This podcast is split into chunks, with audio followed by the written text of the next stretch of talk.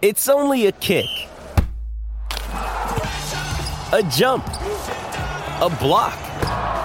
It's only a serve. It's only a tackle, a run. It's only for the fans. After all, it's only pressure. You got this. Adidas. Six thirty, CHED Inside Sports with Reid Wilkins weekdays at six on Six Thirty, CHED. Every empire needs a leader to encourage, energize, and elevate them. We are Eskimos Empire. And this is the Eskimos Coaches Show with our leader, Jason Maas. Brought to you by Michener Allen Auctioneering, Canada's largest public automotive and RV auction. Here's Morley Scott with Jason Maas on Eskimos Radio, 630 CHED. Uh, good evening again, everybody. 735 on 630 CHED. The start was good. The final result was not. After building a 2010 halftime lead, the Eskimos lost in Vancouver last Thursday. Final score 31 23. The win streak is over. Eskimos now 5 and 3, tied with Winnipeg for second place in the West and the overall standings. Next up, the Alouettes on Saturday night, 7 o'clock here on the brick field at Commonwealth Stadium. 5.30 for the pregame show on 6.30. CHED, And uh, we say uh, good evening to the coach. Hey, Jason. Hey. Uh, well, uh, we talked about a post game about what happened in the second half. You've, I'm sure, watched it many times since then. Have you got any more answers to, to what got away from you in the second half in Vancouver? Didn't play very well in the third quarter. I mean, at the end of the day, uh, we had two possessions on offense. We went 0 and or 0 for in both of them. Didn't get a first down, and our defense was on the field too long. I mean, and then you know coming out our you know, we just didn't play play well. All three phases didn't play up to our ability. Three of the four quarters we did. I thought we played really good football, and that's what's discouraging and upsetting is that you can play pretty good football for three or four quarters when one quarter you don't play well at all, and you feel like you let one get away. So at the end of the day, um, you know, we watch it, we get better, uh, and move on. I, I don't want our guys to dwell on it. I mean, like I said, it's not not that we played horrible football that night. We just chose to all all phases play not great in the third quarter night, and not that we played bad, terribly bad in the third quarter. We just got outplayed, and uh, you know they made the most of their opportunities in that quarter and uh, got the lead back or got tied or whatever it was, and then took it over from there. And we didn't have answers you, say you don't want the guys to dwell on it, which is obviously the right way to go. Tell me about your attitude as a, as a coach, maybe compared to a player after a loss. How different do losses go on a coach than they go on a player? Well, first and foremost, you know, as a as a coach, you look at you know the things that you're responsible for. Every coach is responsible for an area, and and I'm no different. I'm responsible for the whole thing. So, you know, I look at every every facet, every facet of the game. Right now, you know, after that game, I wasn't very particularly happy with the way I handled the, the last drive, and and so I looked at that a lot and looked at how some of the plays I called during the game, and you know felt that I could have been better and could have helped our guys more, and I didn't. And so that's the first thing you look at, and the next thing you look at every everything. You look at every play that was ran in that game, offense, defense, special teams. Talk to the coaches, um, analyze it, figure out what we did well, what we didn't do well. But at the end of the day, I'm a positive thinker. I, mm-hmm. I don't like to think about about negative things. I like to understand what happened and what, what it wasn't, what we didn't do well. Um, you know, so I don't want to be too discouraged. And I, I watch it, and it takes you. i am glad we had the extra couple days because the first taste of watching it isn't doesn't make you feel all that well. But then you watch it and you watch a little bit more, and it gives you more hope that you know we are very close to being as good as I think we can be. Uh, we just weren't there, and, and like I said, in one phase of the game or one quarter of the game take us uh, behind the curtain a little bit since Thursday night. You get on a plane after the game to come home. Do you start watching the film right away on the plane, or do you try and let it kind of flush a little? No, bit? I mean we get the iPads on the plane, and we are able. To, I was able to watch pretty much all the offense. I think most of the defense and special teams actually on, on, on our way home. Um, get up early the next day and was able to watch it all again and then you know like i said then you start talking to the other coaches and players that come in. Uh, we i watch it with mike every day mike Reilly every time he comes in no matter if he's watched it or not we always watch it together with with jordan Maksymic my quarterback's coach. And uh, we analyze it again. So by that time i've watched it two or three times and then we watch it again with our offense. So every coach does that with their players and and generally does it as a coordinator with the defense or the special teams. So we've analyzed it to the nth degree and graded it. Um, you know that's a big part of it too too is figuring out how the guys graded out and you know what they did right and wrong and you always want to correct the wrong and give them praise for the good things they did. So um, and understand that you know football is one of those sports that takes 12 people to do their jobs on every single play and it can have one guy can mess it up and a play doesn't work. And it's not that he messes it up every time it just you know that particular play did. And when football comes down to five or six plays in a, in a, in a game, you know everyone can take their turns, and it doesn't turn out right for you. Watching the film is the phrase football players and coaches use a lot. It's not film anymore, obviously, but uh, it's such a big part of your game. When do you flip the switch from, from watching Thursday night's game with the Lions to watching more of, of the Alouettes and, and getting ready for them? When when does that change? Right away. I mean, the next day, Friday morning, I watched as long as I could watch those three phases of our game offense, defense, special teams. Uh, pretty much after we put it to bed with the players, I've moved on. I'm ready to go and, and, work on Montreal. And you know, we had a short week for the following week for Hamilton, so we had to spend a, a half a day doing that. You know, just to look ahead because we don't have any time the next week. So you know, but most of my day Friday was spent on Montreal all day Saturday, all day Sunday, and all day today. So you know, that's that's what you your life as a coach is spent watching and analyzing film, discussing tech. Uh, schematics with your coaches, figuring out game plans, and wanting to give your guys the best opportunity to win a game, best opportunity to play well in a game. Uh, from the Alouettes' perspective, watching their film, uh, do, I guess from a defensive side, you can only really watch the last couple of games, right? Because they've made so many changes offensively. Uh, have they made many changes on defense from when you played them a month ago? No, not really. I mean, Stubler's Stubler, so he plays his defense the way he plays it. Um, they have good players. I know last game they had, you know, Tommie Campbell sat out, so they had to change some people and played man short and all those things. So there was different personnel groupings, people in there. And from the last time we played them, Mitchell White's out. So, you know, there's some different guys in the mix in their secondary. You know, obviously, right before we uh, played them, a couple other players weren't playing. So, you know, the scheme's a scheme. It's just we're going to face different players here and there. So, obviously, the technique they use is taught one way, but every player has his own uh, feel for the game and, and all, all own weaknesses or strengths. And so you look at that more than you look at anything. Uh, going back to Thursday, penalties. Um, I, I, you're probably tired of talking about it. Uh, I'll say this what? about penalties, and I'll say this about discipline. I haven't done a good enough job since I've been here, and that's very evident because we have been one of the worst teams in the league at penalties since I've been here. We've gotten better in stretches of the season, but not quite good enough. So it's my fault and I'm going to take the blame. And I can tell you from this day forward, things are changing in our in our in our organization. So, you know, it starts with me. The way I approach the game, the way I am, is going to change. And I'm going to make sure that I change so that when I look at players and I talk about discipline, they understand that's everybody. And it starts with me as the head coach. So it's not on my players, it's on me. I need to be better, and I will.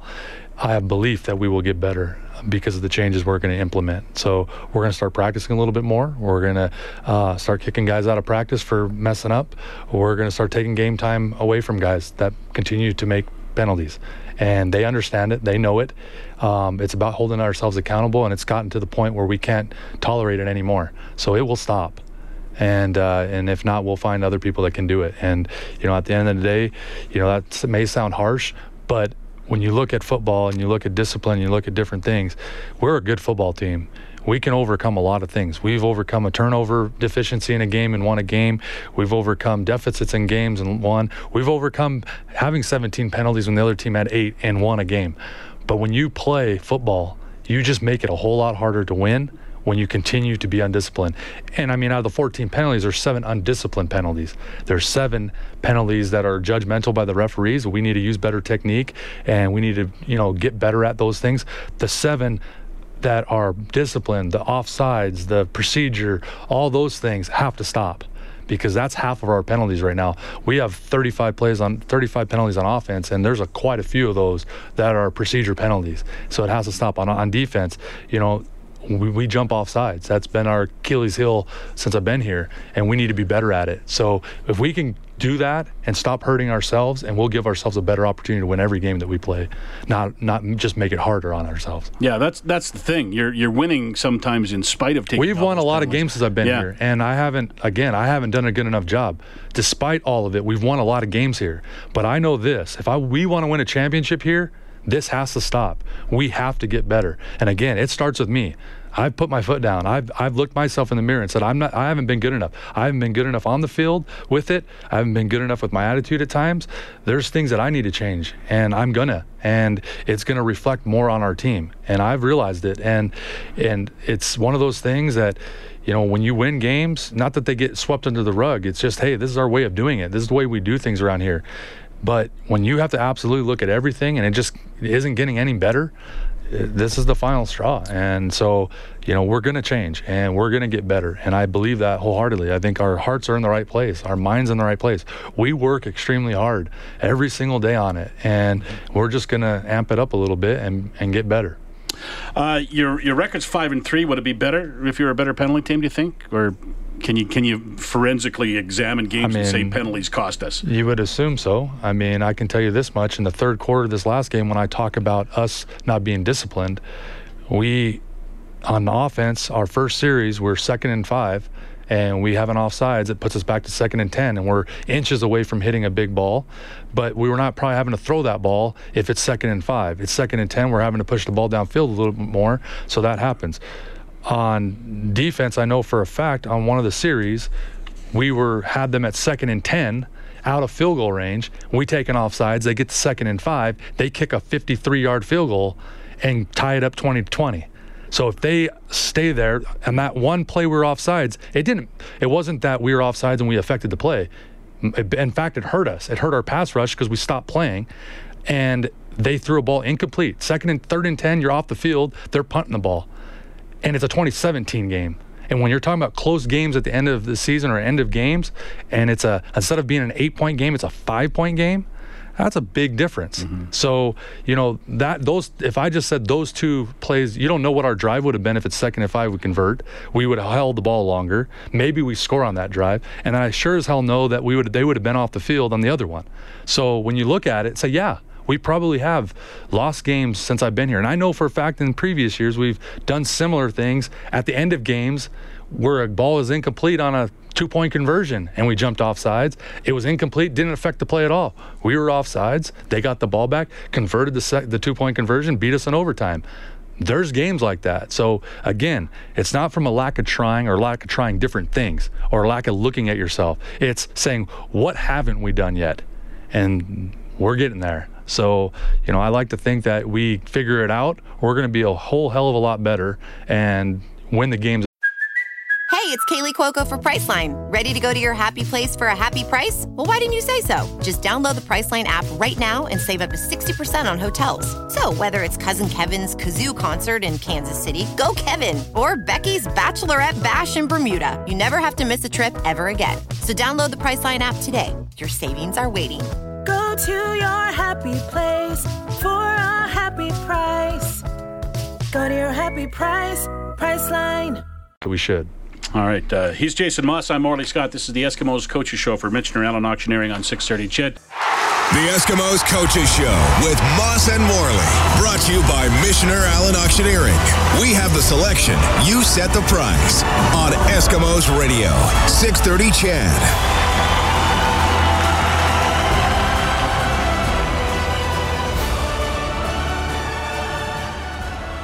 Uh, we're back on the Eskimos Coaches Show with uh, head coach uh, Jason Maas. Eskimos and the Montreal Alouettes uh, coming up on Saturday night, 5.30 uh, for the pregame show, 6 o'clock, uh, 7 o'clock for the kickoff on the brick at Commonwealth Stadium. coach, I want to talk about some some good things from the football game on Thursday night, and there were a lot of them, as you, as you mentioned before the break.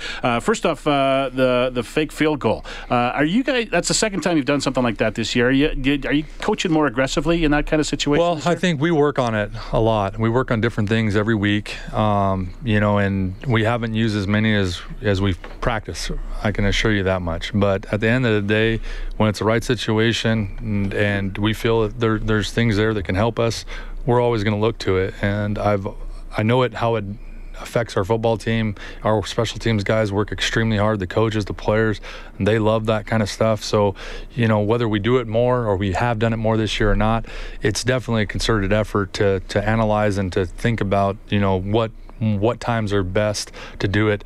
Um, and I feel like we've we've been successful because we've been trying them more. That's kind of the fine line, right? You got to decide is now the time uh, because you don't know if you're going to get another chance. You don't know, you know, it's in your bag of tricks, and when when you pull it out, it's got to be the tough decision. Yeah, I've always, you know, I, I grew up and kind of grew in, up in this game under Scott Milanovich's tutelage, and you know, I can always it reverberates back in my mind all the time when he says, when you have a quarterback like Ricky Ray, you don't try, you just want to get the ball back to your offense. You don't want to try to do too many things crazy. And, you know, I feel the same about Mike. But at the end of the day, I also know I've watched other teams in this league um, that do do those things and do it well. And I watch our practices and I, I know when we prepare for something, why it's being prepared for and that there is an opportunity. But you're right. I mean, it takes the right opportunity and the right yeah. time to make it happen because it can go the other way as well. And, you know, I think that's always in the back of your mind as a head coach. But you, you got to feel confident when you call it and then live with the consequence of it, whether it's good or bad. A, a goalmouth stand like you had a couple of weeks ago, a trick uh, play on a field goal, uh, a short kick, whatever it is, when you surprise people next, there doesn't seem to be much more in the game that really energizes everybody, whether that's your side of the ball or not. It just seems to energize everybody, whether it's the you know the fans, whatever. It's just a, just a great hit for the football game. No, it was great. I mean, like I said in that that play, um, Danny threw a great ball, Mondo caught it, and you know anytime you know your backup quarterbacks throw balls, people get excited. You're you're one of your defensive stalwarts catch a ball, everyone gets excited, and then obviously it takes 12 people to execute that and coaches to execute it. They know how much time and effort went into planning for that, and to see it work like it's coached to be worked, um, it definitely makes it exciting. And obviously, when you get another extra possession and those kinds of things work, absolutely, it gives you a lift. And uh, it was definitely uh, a great play in the game. And if it doesn't work, it's kind of deflating, and you never, if you don't execute it, you know, you probably don't get to try it again, right? Well, yeah, and that's exactly right. And you know, we like to think that our team is built on character and built on um, adverse dealing with adversity well. So it's not an excuse. Hey, that didn't work, and now okay, we just give up and let them score. Usually that also turns up your defense too, and our defense is playing extremely well. So when your defense is playing as well as our defense is playing, it's you're able to take chances uh, in in that respect more because you don't feel like the other team's going to go down and score on you anyway. So you know that that lends yourself to being able to be more aggressive on special teams as you well. Added, you added some healthy players to the lineup last week, and I know we talked. I think we talked last week, and we talked to some guys during the week about how tough it is to to to add new players to a team that's winning and playing well. But uh, Mike Moore comes in and, and, gets a sack. Jamil Smith was was pretty effective, especially on kickoff return. So it's nice to to add those guys, and they make you better. No question, and I mean they're both they were both starters for us. They're both the guys that we envisioned coming out of training camp playing with and playing a lot of football with and winning a lot of games with. So anytime you get players like that back, it's it's never hard to go back to those guys. Uh, it's disappointing for the other players that are left off the roster because of those guys, but at the same breath, it's great because they've gotten the experience. They understand that these guys are high caliber players that are replaced, being replaced by, um, and they were starters. And, and, the way our philosophy works on our team is you don't lose your job to injury. So at some point you're going to get that job back, but you have to be 100%. You got to be willing to be or able to be relied upon. Um, so you know, at the end of the day, it's a great thing to get guys like that back, and again, it strengthens your whole football team when other guys have to step in and play for them. Nate his first touchdown uh, pass. Um, he just seems to be a guy who's becoming just more more into the offense and more dependable week after week. Yeah, he's been great. Like I said, we always, um, you know, we feature him a little bit more week week week in and week out now, giving him a little bit more responsibility. He's done extremely well with it. Um, again, he's one of those guys that just knows our offense. He, we can put put him and plug him in at just about every position.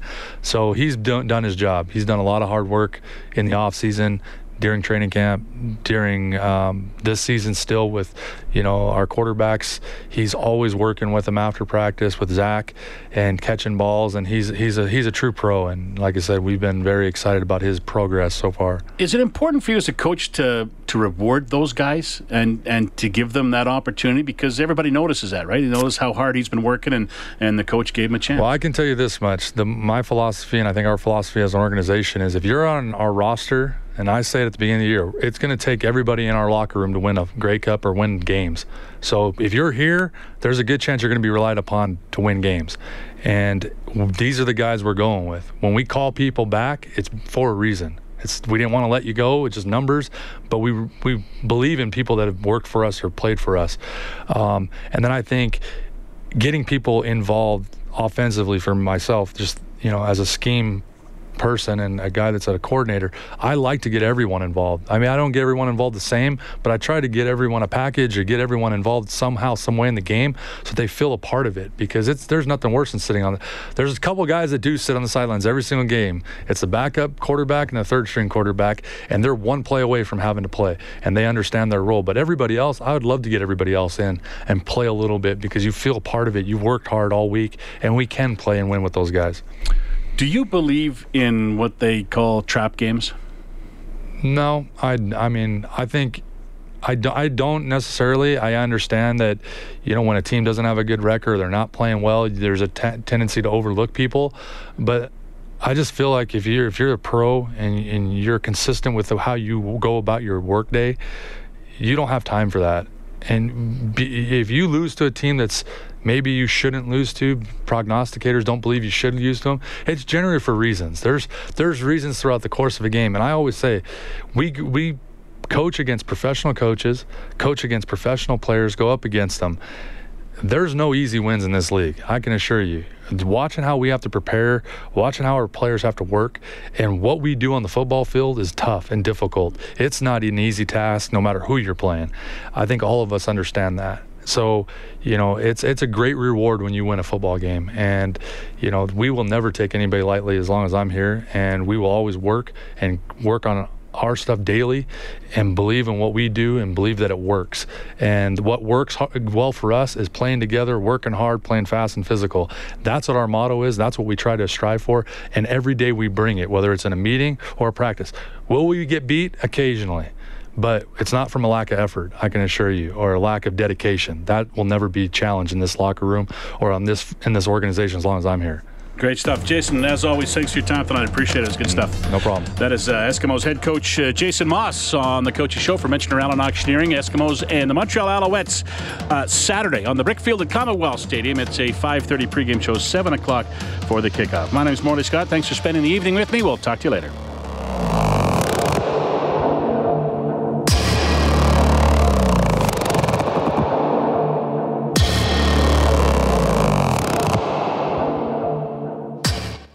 Six thirty, CHED Inside Sports with Reed Wilkins weekdays at six on six thirty, CHED.